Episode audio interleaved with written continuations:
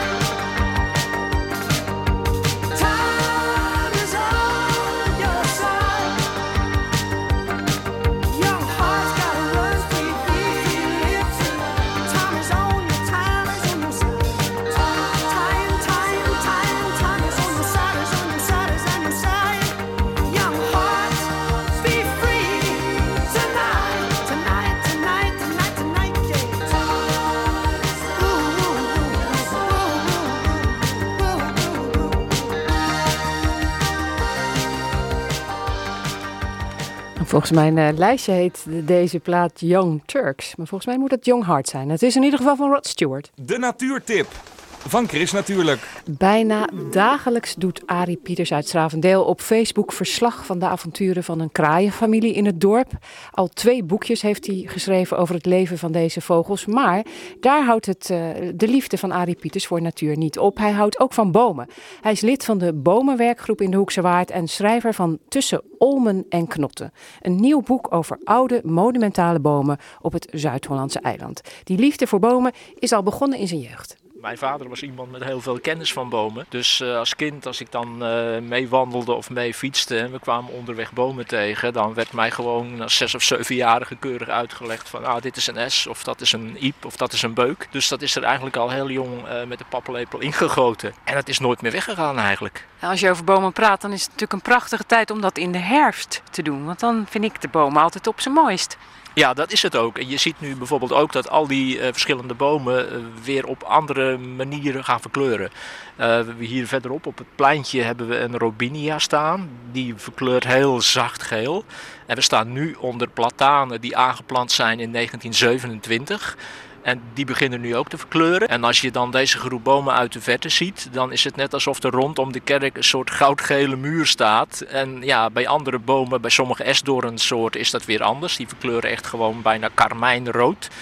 En dat maakt het ook zo mooi om al die gradaties en kleuren te zien in de herfst, vind ik. En deze bomen staan natuurlijk in je boek? Ja, deze bomen staan uh, in, in het boek. Dit... Dus de bomen bij de kerk van het dorp? Ja, inderdaad. Ja, bij de hervormde kerk uh, in Schravendeel. Ik was op een bepaald moment foto's aan het maken van deze bomen.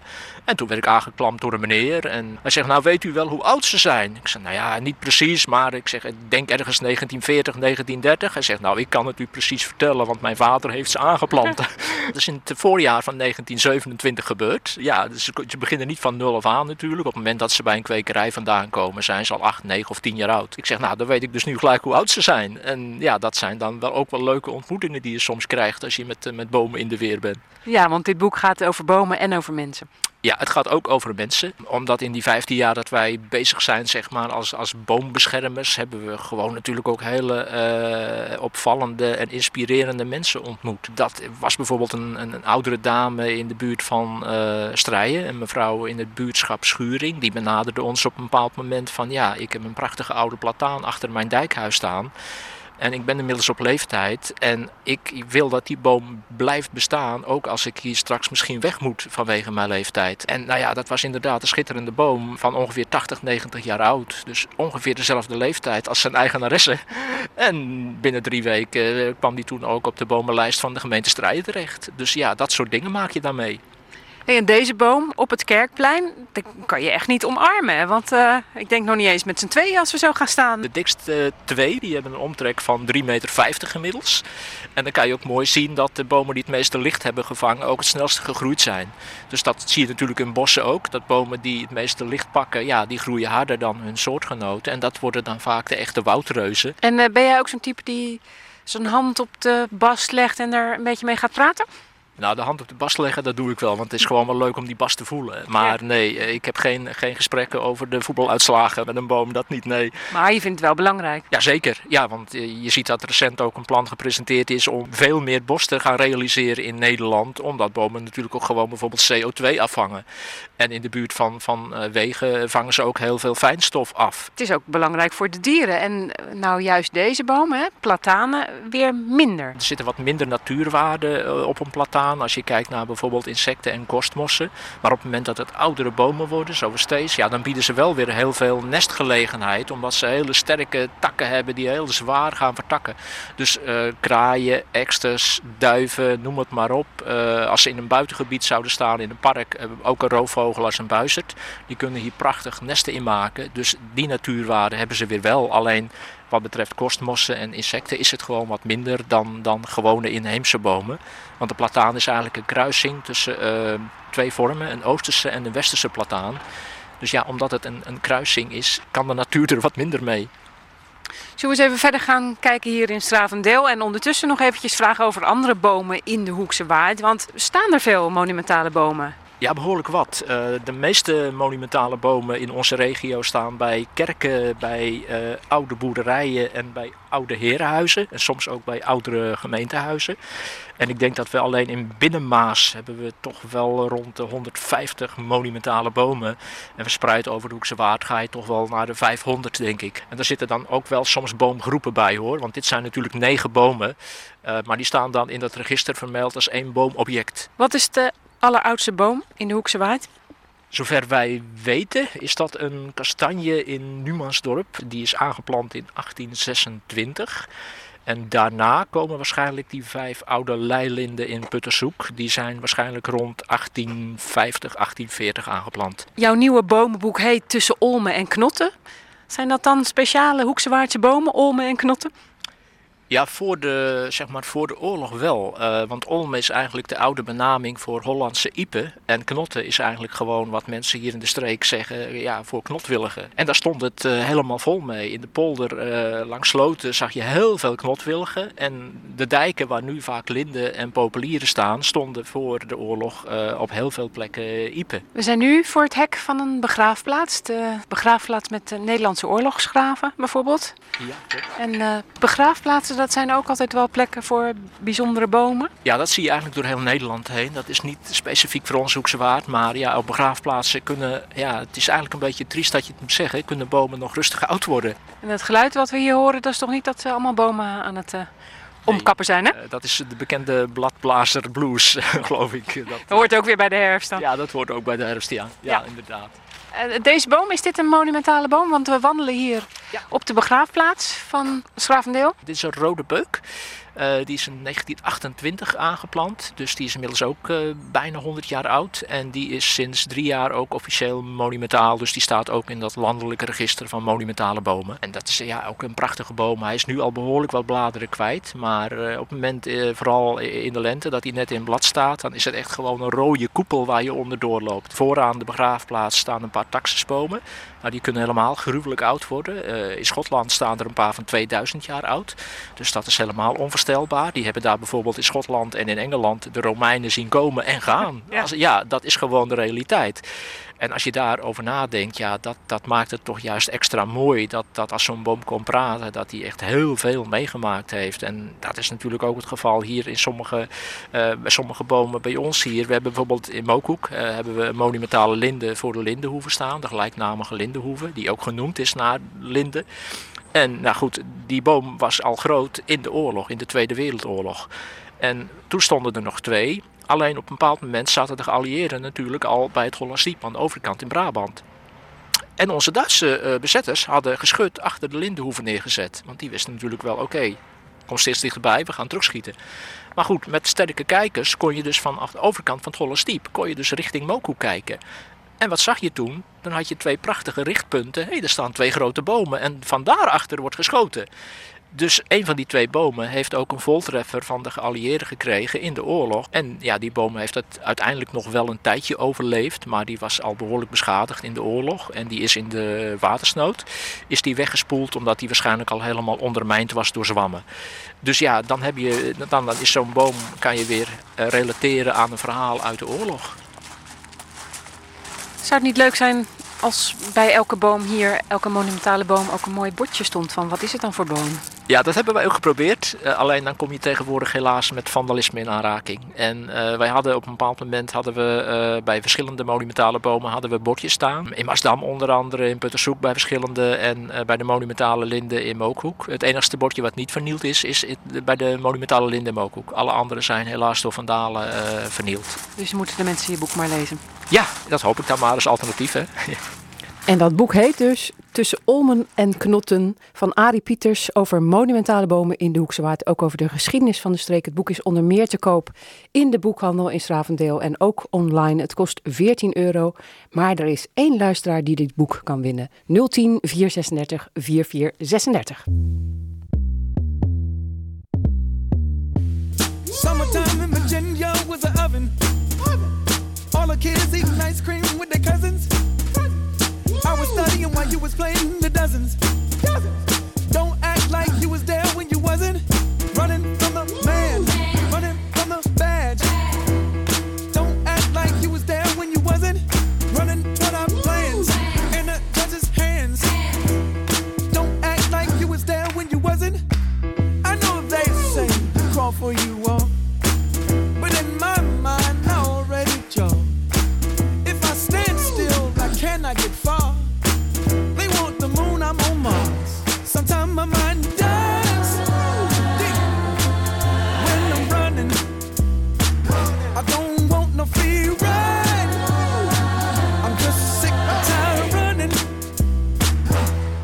Some nights I cry, cause I can see the day coming.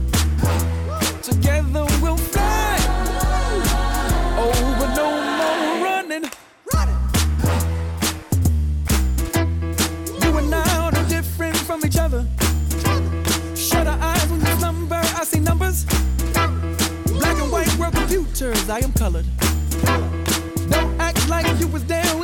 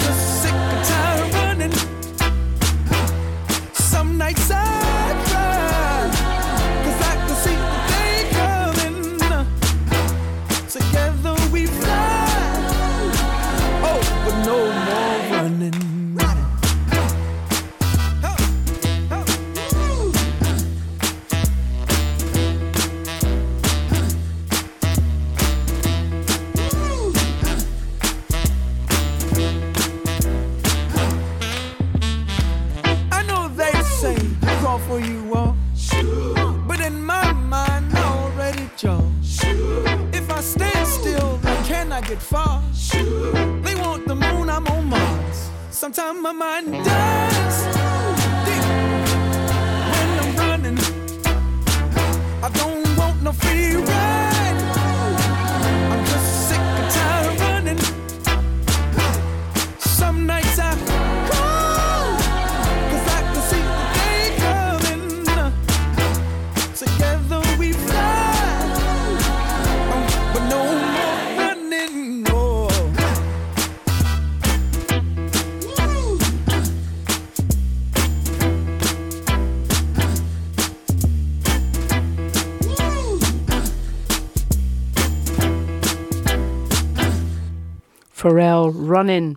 Als je goed zoekt, ja, dan vind je tussen de honderden bijzondere soorten tomaatjezaadjes misschien wel zaad voor een gewone tomaat.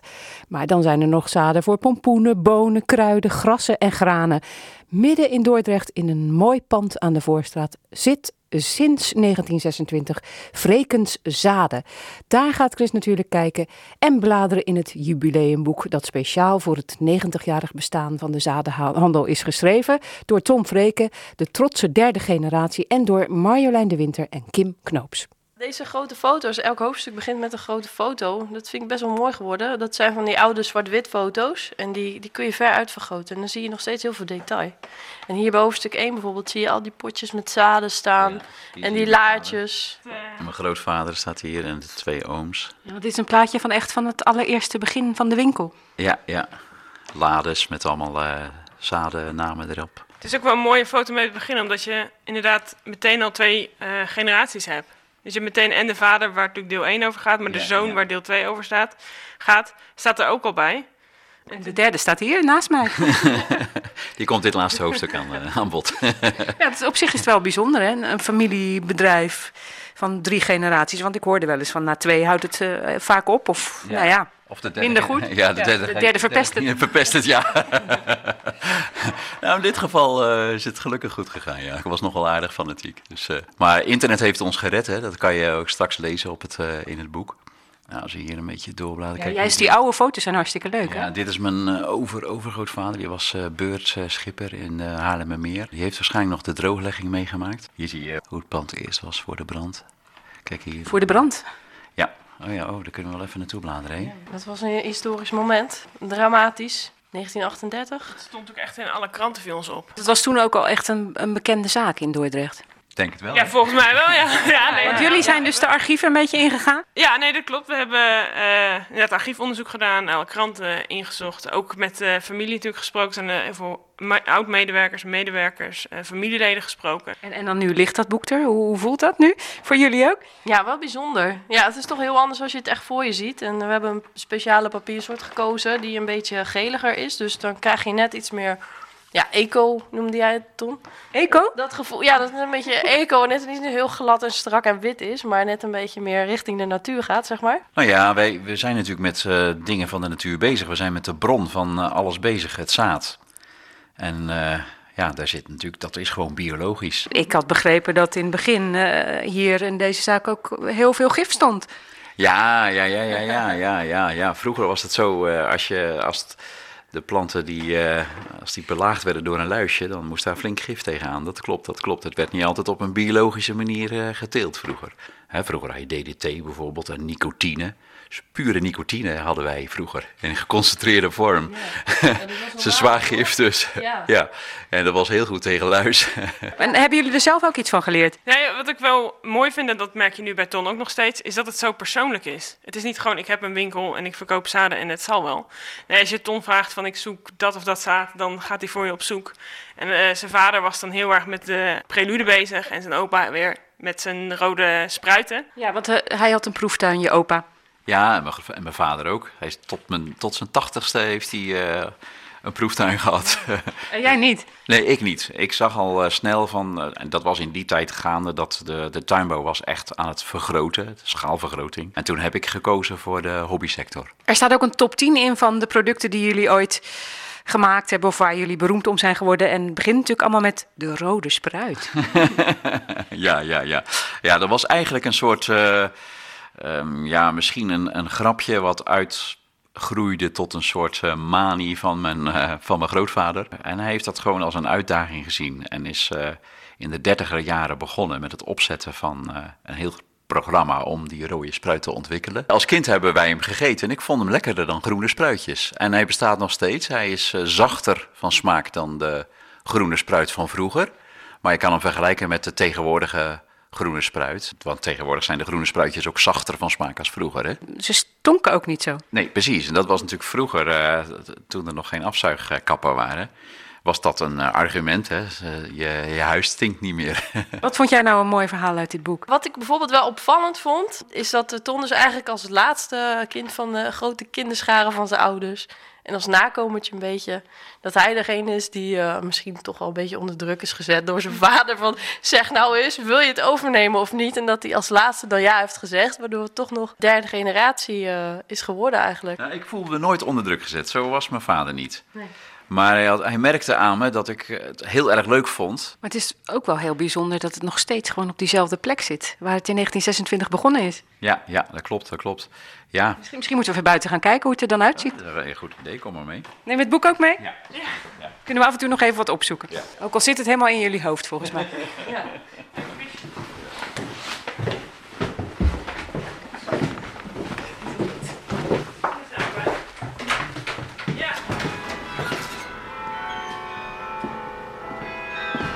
Nou, nummer 448. Hier is het allemaal begonnen.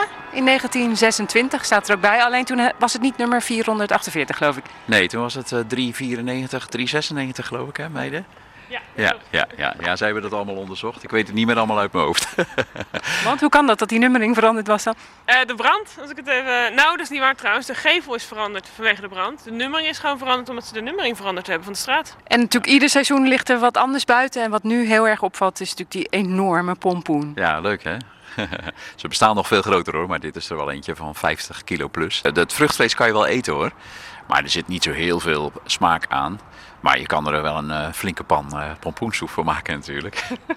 Oké, nou laten we naar binnen gaan. Misschien nog even nog vertellen aan de buitenkant eh, of er nog meer dingen bijzonder zijn voor dit seizoen. Vogelhuisjes. Vogelhuisjes, vogelvoeder, dat is een beetje leuk om erbij te verkopen. Er zijn al klanten die naar binnen gaan. Ja, ja. Nou ja, we gaan erachteraan. Ja, we gaan erachteraan. Ja. Zo, het is vol hier hè? Ja, er zijn net wat spullen binnengekomen.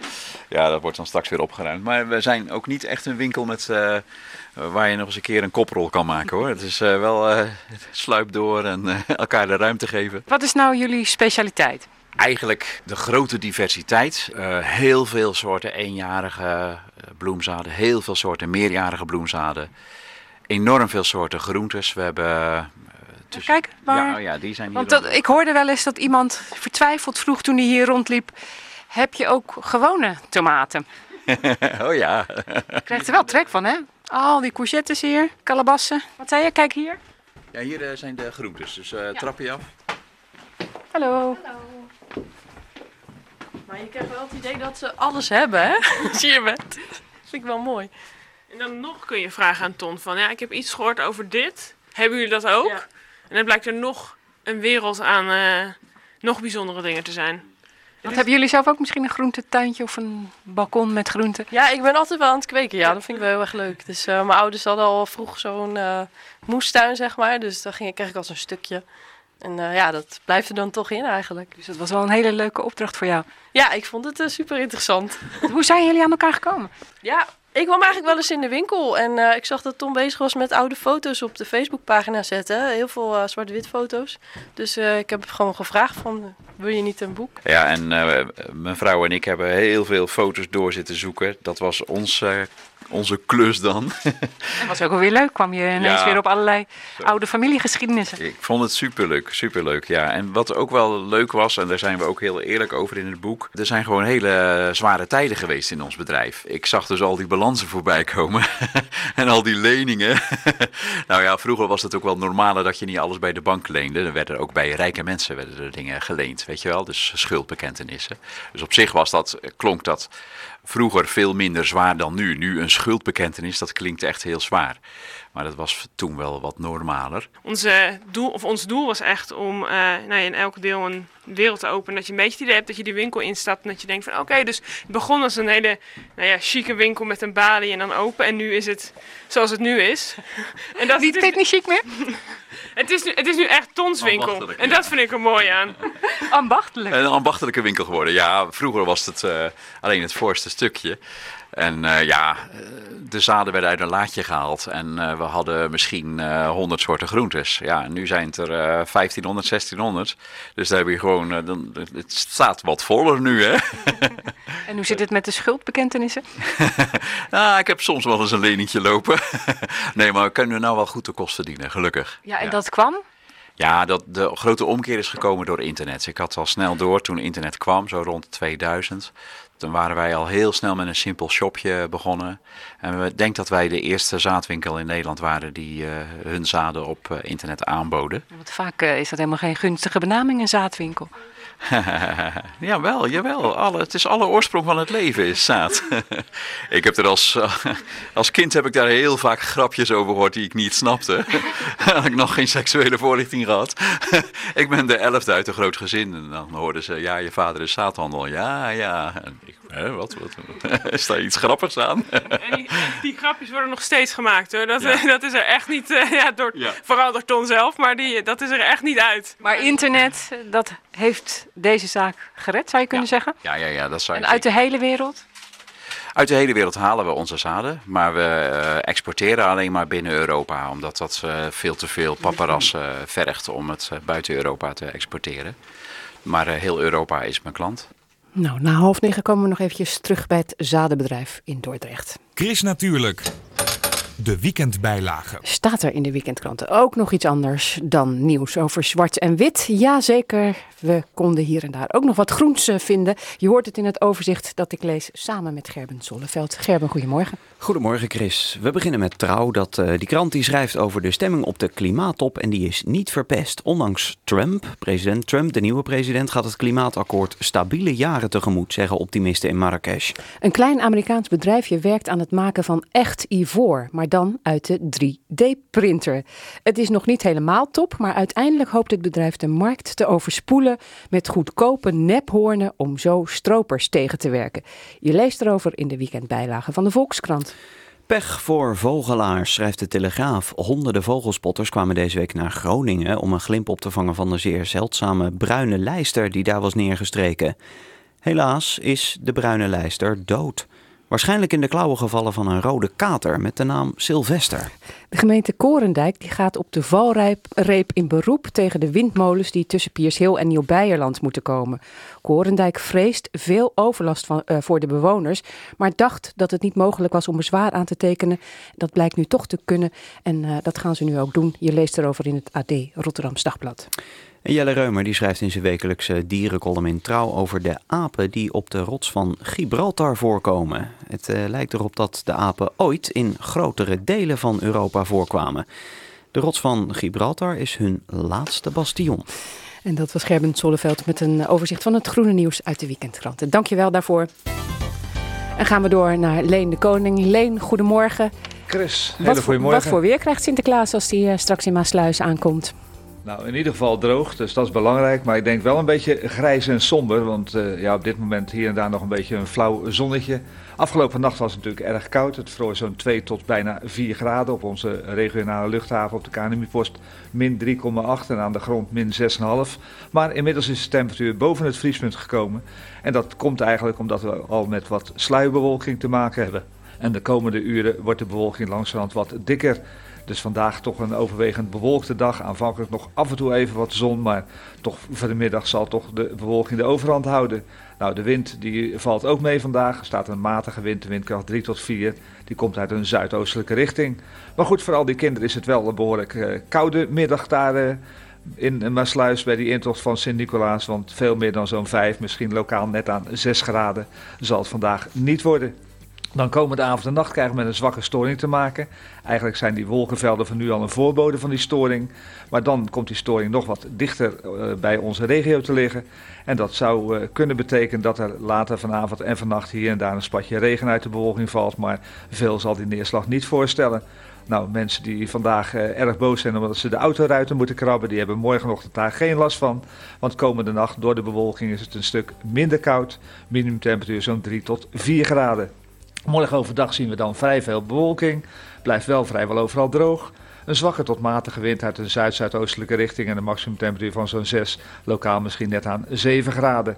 In de nacht van zondag op maandag zijn er nog een paar opklaringen, kan het afkoelen ongeveer plus 1 graad, met lokaal nog wat vorst aan de grond.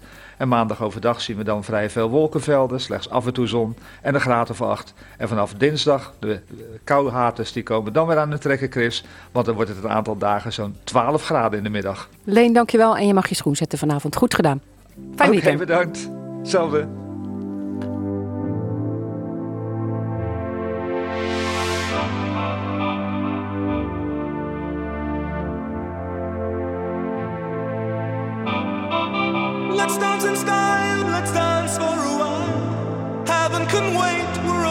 Watching the skies. Hoping for the best, but expecting the worst. Are you gonna drop the bomb or not? Let us die young or let us live forever. We don't have the power, but we never say never. Sitting in a sandpit, life is a short trip. The music's for the sad man. Can you imagine when this race is won?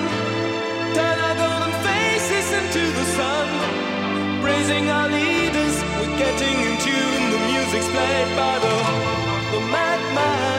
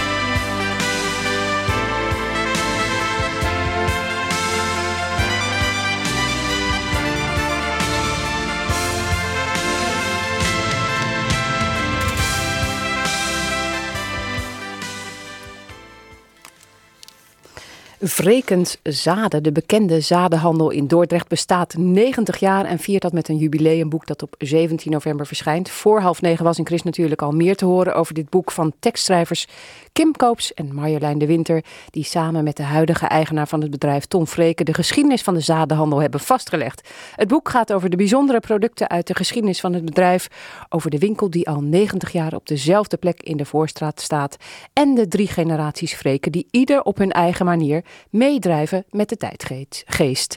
Hoe doet de huidige eigenaar dat bijvoorbeeld? Je hebt soms, soms probeer je iets uit en dan blijkt het opeens een, eh, een hit te worden. Bijvoorbeeld, eh, we hebben groentes die halen we uit, eh, uit Amerika, wilde planten die daar groeien. Dat was toen eigenlijk zo'n hit geworden dat we nu ook alle wilde planten van Nederland aan het eh, verzamelen zijn. Alle eetbare wilde planten in Nederland. Geef eens een voorbeeld. Bijvoorbeeld, ja, heel bekend is dat uh, weegbree dat dat uh, eetbaar is. Dus hier heb je een, een soort weegbree die dan extra mals is, die we in ons sortiment hebben. En waar gebruik je die dan voor? Of hoe maak je dat? Weegbree kan je, als je hem jong oogst, kan je hem lekker door de sla heen doen. Ik ben eigenlijk constant op zoek naar, naar dingen waardoor ik mijn klanten kan verrassen. En, niet, en de klant is niet alleen de hobbyist, maar dat zijn ook kleine kwekers. En hier lopen ook chef-koks uh, rond. Ook uh, uh, van restaurants met Michelin-sterren zelfs.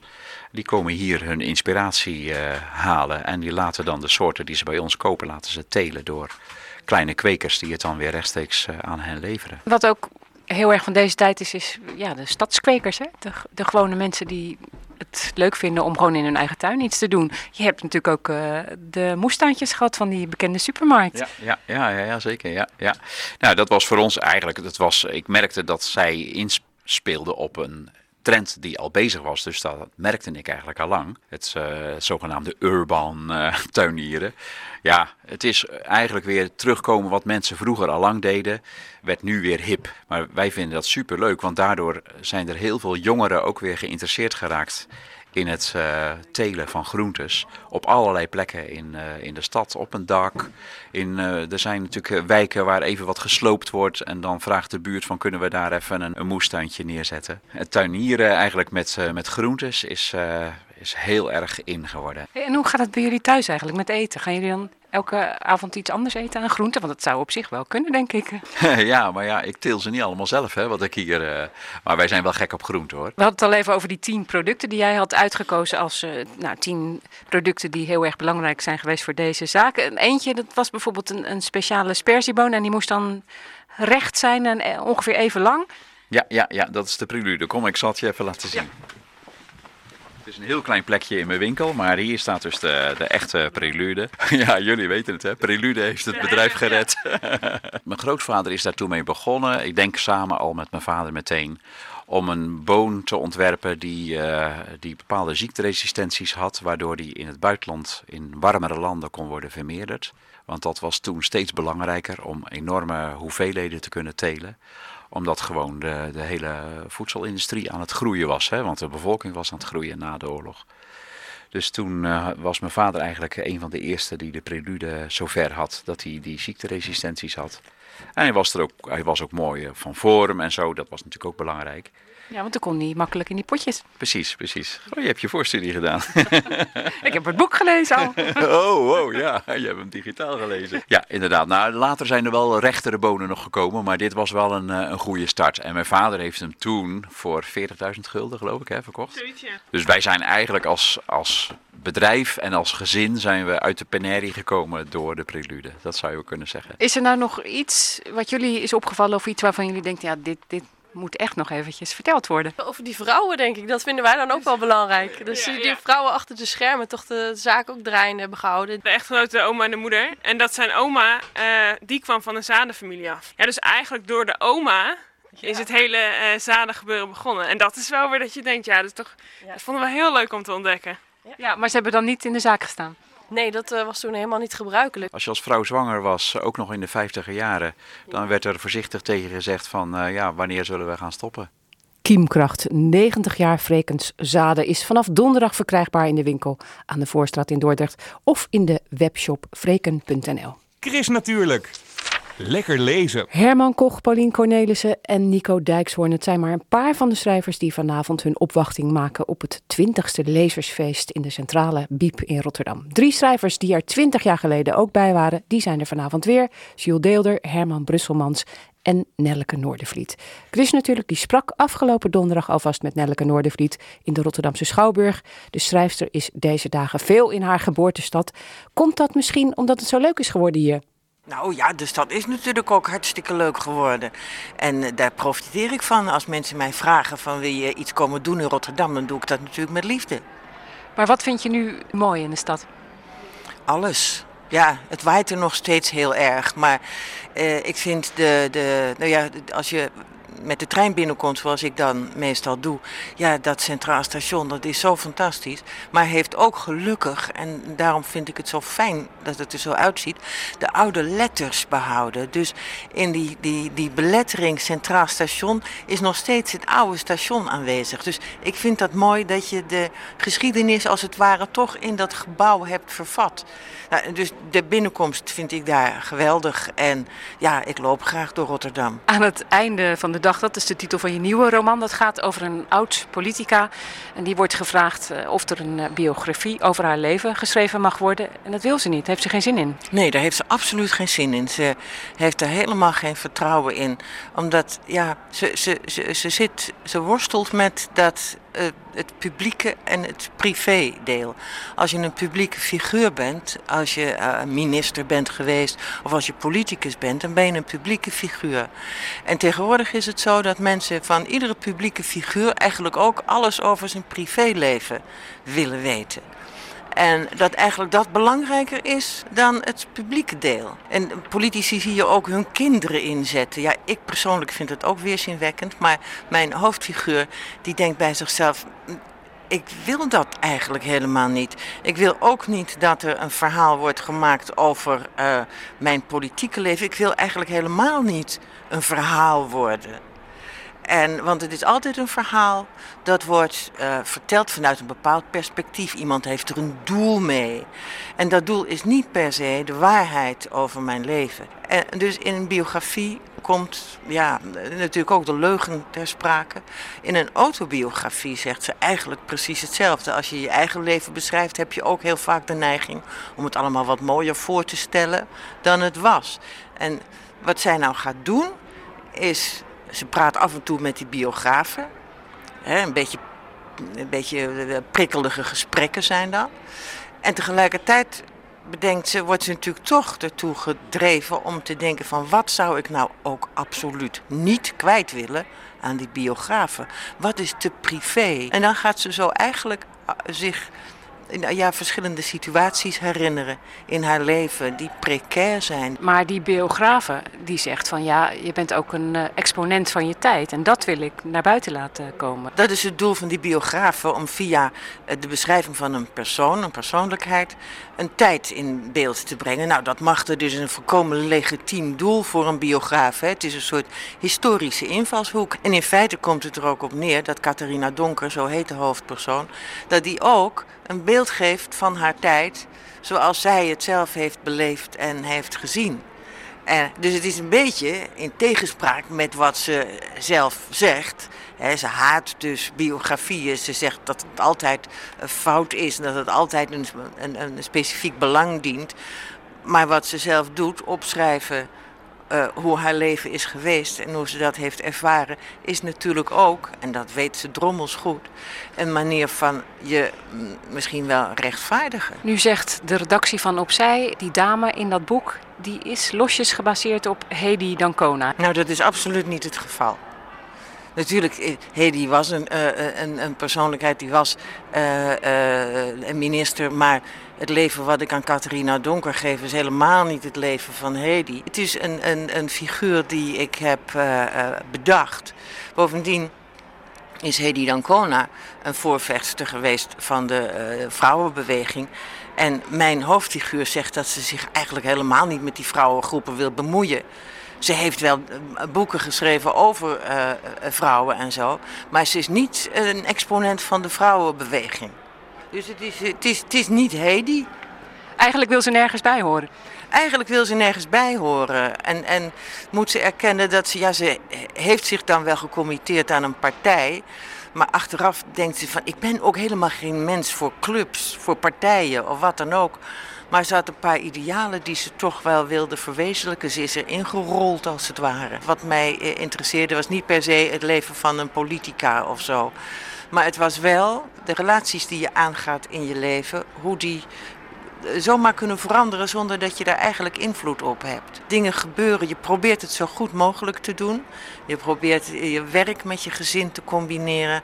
En toch valt alles een beetje in duigen. En dat is wat Catharina Donker doet aan het eind van het leven. De rekening opmaken en ze is nogal streng voor zichzelf. Jij schrijft graag boeken over geschiedenis. Deze geschiedenis, dat is ongeveer dezelfde tijd waarin jij bent opgegroeid. Ja, dat vond ik ook wel interessant, omdat naarmate je ouder wordt, pas je je visie op je eigen tijd aan. En als je in de jaren 70 terugkeek op de jaren 60, zag je iets anders dan wanneer je in de jaren 90 terugkeek op de jaren 60. En ook iets anders zie ik nu als ik terugkijk op de jaren 60. Waren dat echt de vrije jaren 60 waarin iedereen actie aan het voeren was en de jongeren het voor het zeggen hadden? Nou, er was wel eventjes, we waren natuurlijk met heel veel. Dus opeens was de straat vol jonge mensen. En het is ook zo dat die jonge mensen zich manifesteerden met elkaar. En er was een ja, mate van vrijheid die natuurlijk door allerlei oorzaken naar voren kwam. Want de welvaart nam toe, economische groei. Iedereen kon gaan studeren, dus er was ook de mogelijkheden van een beurs. Je kon langer, je kon echt jong zijn. De hoofdpersoon in het boek die komt uit een arbeidersmilieu en die komt dan in een, eh, in een ander milieu terecht. Dat heeft wel uh, parallellen met, met jouw leven. Het is natuurlijk ook een teken van de tijd. Dat was, uh, mijn generatie was inderdaad de eerste generatie waar, van arbeiderskinderen die uh, kon gaan studeren. Daar werd speciaal op gewerkt door de overheid, heb ik later begrepen, dat ehm, die, die beurzen en, en die toelagen en dergelijke subsidies werden gegeven omdat er zoveel mensen nodig waren. Dus hier wel een beetje lawaai, hè, Chris? Ja, want we zitten hier in de Schouwburg, waar jij uh, vandaag een congres hebt voorgezeten. En de Schouwburg, dat komt ook nog even voor in het boek. De hoofdpersoon in het boek die komt voor het eerst in de Schouwburg. Was ze nog nooit eerder geweest. Is ook een ervaring van jou toen je jong was. Ja, en in het boek beschrijf ik de Schouwburg in Amsterdam. Maar voor mij was de Schouwburg hier in Rotterdam waar ik voor het eerst kwam. En ja, ik was nog nooit in zo'n echte officiële Schouwburg geweest. Dat is, nu komen kinderen van, van, de, van de basisschool al in Schouwburgen en, en theaters. Maar het was, vroeger was dat gewoon niet zo. Er werd ook nog weinig gedaan in het onderwijs aan uh, die culturele vorming. Dus uh, ik ging voor het eerst, nou misschien toen ik 14, 15 was, naar een toneelstuk Lysistrata met Lia Dorana. Ja, ik, het ik zal het nooit vergeten. Dus dat was voor mij, was, ah, oh, fantastisch. Wat is dat bijzonder. Ik vond het zoiets moois. Dus mijn hoofdfiguur laat ik zo'nzelfde ervaring hebben. Maar die hoofdpersoon die moet ook vechten. Die moet ook denken van ja, hoe werkt dat in die wereld die ik eigenlijk helemaal niet ken?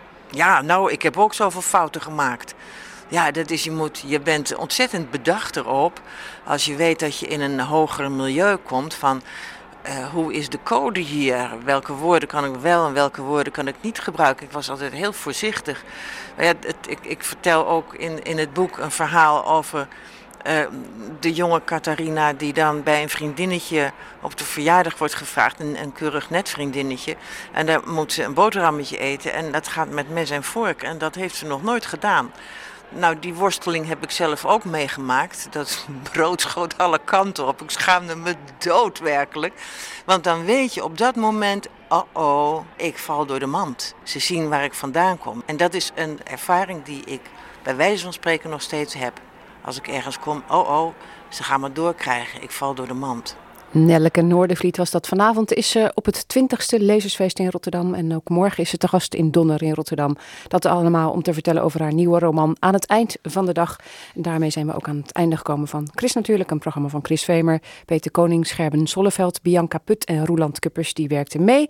En uh, vandaag houden we u natuurlijk op de hoogte op deze center van alles rondom de intocht van Sinterklaas in Maasluis. En nu op naar de bijzondere muziek in Muziek voor Volwassenen. Heel fijn weekend en tot volgende week.